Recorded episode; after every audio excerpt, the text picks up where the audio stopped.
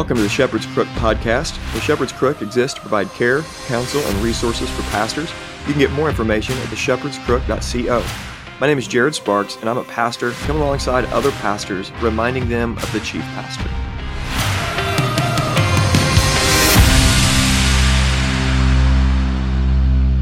Welcome back to the Shepherd's Crook podcast. We're talking about pastoring businessmen today and this would include entrepreneurs and anybody in that line of work, investors, that sort of thing. And I want to encourage pastors to be able to help them and shepherd them in a way that encourages them, encourages those kind of people to build wealth and not be afraid of it. Let's pray. Lord, we just ask for wisdom and direction. Thank you for this time this morning. And I just ask that people would be encouraged, pastors would be helped, and for the business guys listening in, I pray that they would be encouraged as well, not to fear uh, or be afraid of building and, and using talents that you've given them, but would invest and would work hard to see wealth build for your glory and for the good of those around them. And I trust you're going to help. It's in Jesus' name I pray. Amen. Okay, shout out to the sponsor of the month. Origin has been great, and they're an example actually of some of the things I'm going to be talking about today. They have worked hard to bring back American manufacturing people had told them, "Yeah, you can't make source all of this here in America if you're going to build a clothing company. You have to have people that are making the clothes in China or Sri Lanka or Vietnam or something like that." And Pete, the owner founder, pretty much looked back at them and said, "Watch me." And so I love that kind of I love that kind of attitude that just says, "Hey, we're going to get it done. We're going to work hard and we're going to figure it out." So we're going to find out a way to do this here. And they've got their headquarters up in Maine, and they're just doing great work. So we've partnered with them this month, and they've been gracious to provide uh, provide for us a giveaway of a pair of American-made jeans and and a hoodie. It's really awesome. Follow the link in the show notes, and you can check that out. And we'll have more on Origin here in just a little bit. Okay, here's the scene. A business guy that's gifted in the area of business feels guilty that he knows how to make money or an entrepreneur who built a company from the ground up, sold it for a massive profit, and starting another one feels guilty because somehow or another they're afraid because they keep hearing that money somehow is inherently evil. Jesus told us, and Paul reminded us, it's not that money is evil, but the love of money is the root of all kinds of evil. That's 1 Timothy chapter 6, I believe. The love of money is the root of all kinds of evil. And Jesus warns us what does it profit a man if he gains the whole world and loses his soul? We don't want to do that. So there, there's all these warnings that keep a businessman in this state of fear a lot of times. That's a Christian businessman specifically. And so what I want to do today is really encourage you to be the kind of man that, that's able to build bigger barns. Luke chapter 12, we're going to get there here at the very end of this. Build bigger barns, not for yourself, but for those that are around you, for the people around you, for the glory of God. And, and you need to be that kind of man that doesn't bury your talents out of fear, but has the freedom in, the, in, in your sphere, freedom in your giftings to do what God's called you to do. And pastors, what I want to encourage you with is that some of your best men, the best men in your church, the men that are the most godly men, that are just your buddies, your friends, some of them don't need to be elders. Now, we need guys that are qualified to be elders when it comes to character. We need more and more guys that want to be in pastoral ministry. That's a good thing. But some of the best men in the church just need to be encouraged. Build the business, man. I mean, make millions for the glory of God and for the good of those that are around you. Do what you can to just put your hands to the plow and watch God work. And there are people like this in every single small community, every city. They're the kind of people that can, that literally everything they touch turns to gold kind of people. You know what I'm talking about. They just know how to invest, they know how to make money, they know how to use it in a proper way, and it doesn't have them, it doesn't control them. Are there examples in every community where money does control them? The love of money dictates their life? Absolutely. That's absolutely true. And those warnings are necessary and we'll get to those here in, in the Proverbs. But I want to give you a few passages to think about and really just i mean for some of the business guys out here this may set you free because you felt the burden of the weight of thinking oh my goodness am i doing something wrong because i'm making a lot of money? And i just want to encourage you you're not. I mean maybe if it's got your heart you need to, you need to drop back a little bit uh, but most likely you just need to be encouraged hey don't bury your talents. Invest build and watch god watch god work okay? Here, here's a few things to think about if you're going to be a businessman and if you're going to shepherd businessmen, you got to encourage them to have the knowledge to be able to do it. And, and most guys are like this. If you're an entrepreneur, if you're a business guy, you have the wherewithal to go and get the knowledge that you need to get because you realize on the other end of that, you just have to know your field. You just have to have the knowledge, the physical knowledge. But but more than that, you don't just need the knowledge, you need the wisdom to apply what you know. If you only have the knowledge and don't have the wisdom to apply it, just like in any other field or any other vocation, you, you just end up causing a lot of problems. Somebody gets hurt, somebody ends up in prison or jail, something like that. So you have to be able to do what what's required to get the knowledge, acquire the knowledge that's necessary to do the good work. But then you have to have the wisdom, and this is what Proverbs tells us in Proverbs chapter four, verse seven. Um, says this: the beginning of wisdom uh, is this: get wisdom, and whatever you get, get insight. Have wisdom, have insight be slow when it comes learn all that you can but when it comes to applying that knowledge just make sure that you're taking that knowledge and applying it in an appropriate way especially for the young business guys in the church and the young guys that you're shepherding pastoring. You, have got to encourage them and walk through this with them to not make quick decisions that are unwise but to make sure you know as, as they get older you know business guys get older they're able to assess information and make better decisions the older they get and so on the front end of this the the idea is get wisdom trust the Lord, read His Word, know God's Word, and study His Word. And as the Holy Spirit is helping you understand God's Word, God has also given us wisdom as you're giving counsel and, and being discipled by guys. You're going to get wisdom. And so that, that's what is necessary when it comes to being a good businessman. But I, I want to uh, consider a few other verses here about work and why I love these companies I'm going to talk about here in just a minute, Origin being one of them, but also Canon Press here in just a second. But I, I want you to think about this at a personal level and then at a business level, and why some people see something and they just see uh, a problem, they just see all the reasons why something can't be done, and other people see those same problems. But they see them as opportunities, and they think, okay, other people are going to see that as a problem. I'm seeing that as an opportunity. I'm running to it and not away from it. And here are a few verses that, that explain what I'm talking about. This is Proverbs chapter 10, verse 4. A slack hand causes po- poverty, but the, but the hand of the diligent makes rich. A slack hand. A lazy man ends up in poverty. But the one who works hard, who's committed to the work, who's diligent, who gets after it day after day, wakes up ready to go, goes to bed tired, that kind of a guy eventually this is how the proverbs work. These these principles, these proverbs, these wise sayings work. If you work hard rather than than be lazy in life, you end up being rich, wealthy. That's that's just a general principle. If you work hard over time, this is what ends up happening. How about this? Proverbs chapter 14 verse 23. Let's check this out. Proverbs chapter 14 verse 23 says this: In the toil there is profit, but mere talk leads only to poverty. Mere talk leads only to poverty. Business guys need to be encouraged to take the ideas and apply those ideas. Go after it. There are so many people that have great ideas, and so many people that I know that talk about 20 years ago the opportunities they had that they squandered or didn't take because they were either fearful or didn't have the money at the time or didn't know how this is going to turn out. And you know, everybody says that hindsight is 2020, right? But how many people do we know have talked about the investment they would have made that would have turned into the profits of, of millions of dollars, but they didn't do it. And now, if they could go back and give themselves counsel when they're younger, and they, they were talking about it, but the action wasn't there. And there's always these groups of people that have really good ideas, but never apply those. And, and, when it comes to the business world, here's one of the things that I see myself as a pastor, my responsibility for the guys in the church that are gifted in this way, the talents that God has invested in them, or the, the, the talents that God has put in them to be thinking about um, building and, and business, okay? They need to be told, okay, move from talking now. I want to encourage you in the Lord. Love the Lord, use money, go out and do well in this business venture. Invest well, get this group, start this, buy this thing, whatever it may be. Go out and do it for the glory of God. Do it wisely, of course. You don't want to do it foolishly, but go out and do this for the glory of God. Okay, move from talk to action. Take talking gets us nowhere. Poverty comes on the end of talking, but those who put their hand to the plow end up seeing this work. This is this is a, a good stuff. I mean, it's really good stuff. Proverbs 21 5. Here's what it says The plans of the diligent lead surely to abundance, but everyone who is hasty comes only to poverty. Diligence, work hard day in and day out, put in the time. And usually, those who end up being successful, they have this story, right? We, I woke up at this time every single day.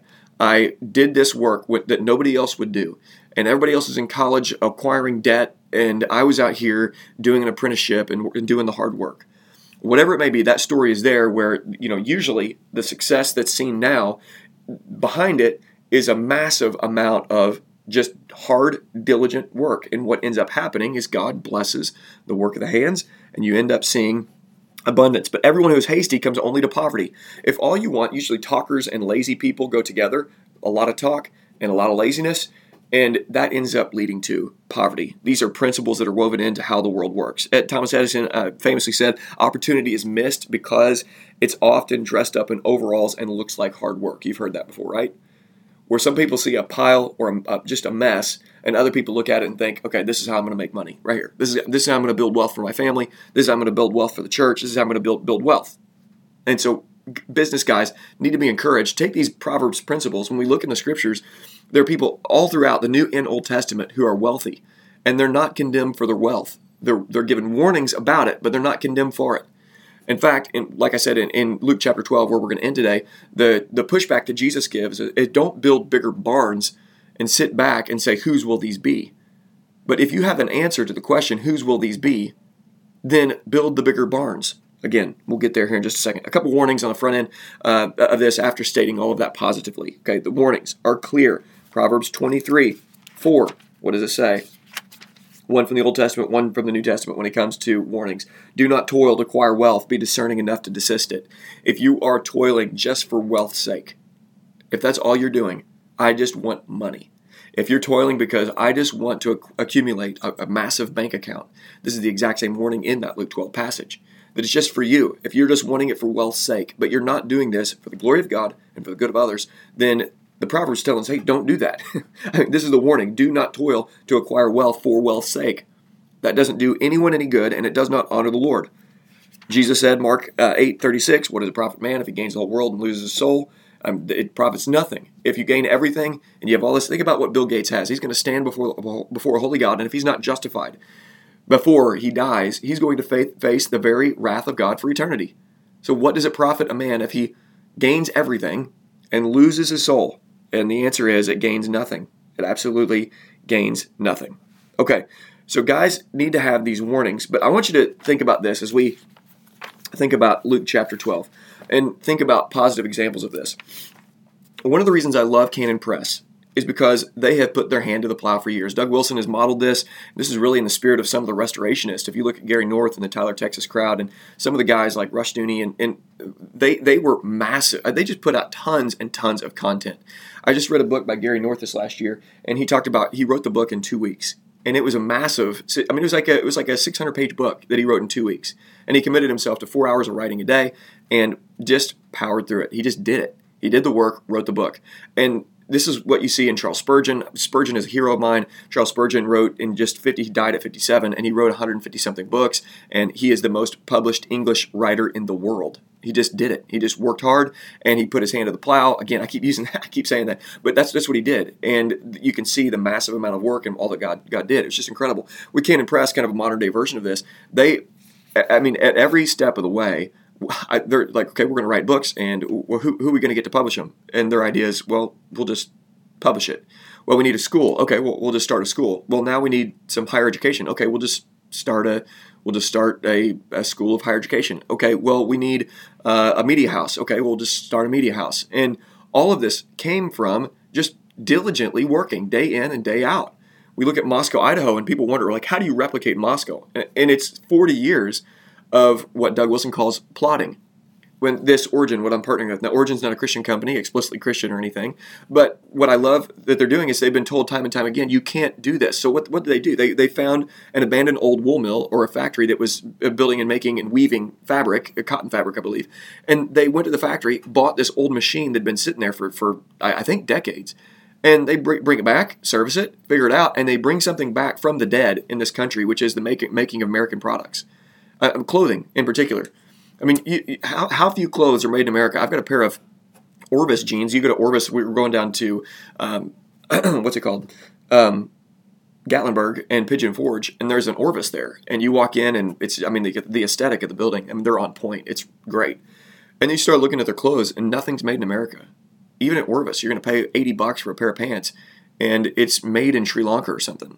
And there, there is a there's a virtue, there's a value in building things here in this country. This is a love. When you talk about love your neighbor issues over the last you know three years, everybody seems to discover the the Great Commandment, and and companies like that functionally are loving their neighbor. They're employing people here. Think about how crazy it is that you go to Walmart and everything on the shelf is manufactured in China.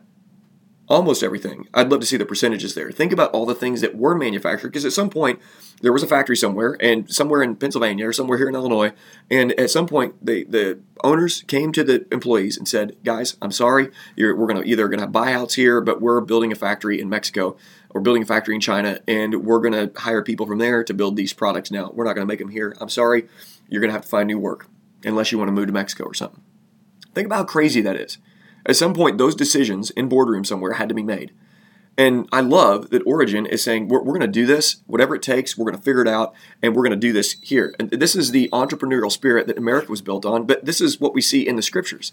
I mean, this is what we see in Proverbs. These are principles here of, of just work hard day in and day out. Take the giftings that God has placed inside of you and let those be worked out through six days of hard work. Six days you shall work and one day of rest. And this is what business guys need to be encouraged with. Pastors, we cannot mallet over, uh, bring a mallet over the head of guys in our church and, and, basically scare them to death of the love of money. That's that's not what we're called to do.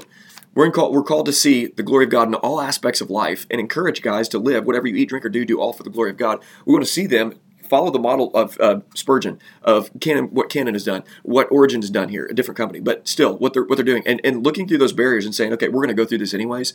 Whatever obstacles there, we're going to figure out a way to do this uh, because I, have got the ability to do it. I'm going to do this because God is helping me. I'm, this is what I'm going to do.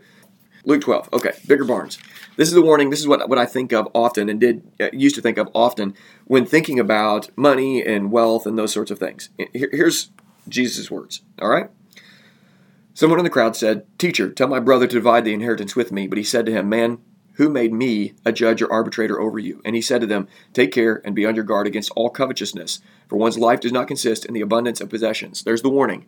Don't walk in covetousness. Coveting somebody else's or, or wanting more and more and more, there's a want that won't ever go away. So make sure that you don't think that life is about the abundance of possessions. That's the warning. If you think life is about the abundance of possessions, you're missing the point. Okay, if you're after it for possession's sake or wealth's sake, you're missing the point. And he told him a parable saying, A land of a rich man produced plentiful. And he thought, so rich man, plenty. And he thought to himself, What shall I do? For I have nowhere to store my crops. And he said, I will do this. I will tear down my barns and build bigger ones. And I will store my grain and my goods. And I will say to my soul, Soul, you have ample goods laid up for many years. Relax, eat, drink, and be merry. But God said to him, Fool, this night your soul is required of you, and the things you have prepared whose will they be? So is the one who lays up treasures for himself and is not rich towards God. What's the rebuke here? Is the rebuke richness, wealth, lands, a productive property? Is the rebuke barns or even bigger barns? That is not the rebuke. The rebuke is whose will they be? That's the rebuke. You've got to hear this. Whose will they be? As you are plugging along and I mean, just busting through every single obstacle. What's the point? Is the point to prove something about yourself? Is the proof just making, or is the whole point just making money? Is the whole point trying to please your father? Is the whole point whatever whatever it may be? Okay, get get right with the Lord if you're not, and make sure your ambition is godly and it's not selfish. If you're doing this for a claim for yourself, then you're doing it wrong. Whose will they be? If you have an answer to that, well, they're my children's, the most needy around me. Well, they're my grandchildren's, they're my great grandchildren's. This is for the good of my friends and neighbors as I take care of my family, and beyond taking care of my family, I want to take care of my church family. And then this is for the people within the church that need help. If you have answers for whose will they be, then there are many guys out there that need to be told, okay, it's time to build bigger barns. It's time for, for these to be a kingdom outpost for the glory of God and the good of others. And uh, business guys out there, I mean, uh, as my friend Scott, again, uh, quoting him, would say, crush it. Get out there and crush it. Do what God's called you to do, and follow the example of some of these great people and, and great businesses that are doing this. Uh, you can do this, and uh, and so, anyways, be encouraged. Pastors, shepherd your businessmen well. Okay, guys, thanks so much for listening. Please like, subscribe, share, and follow the links and sign up for that giveaway. It's a great giveaway, and uh, hope you guys have a great rest of your day.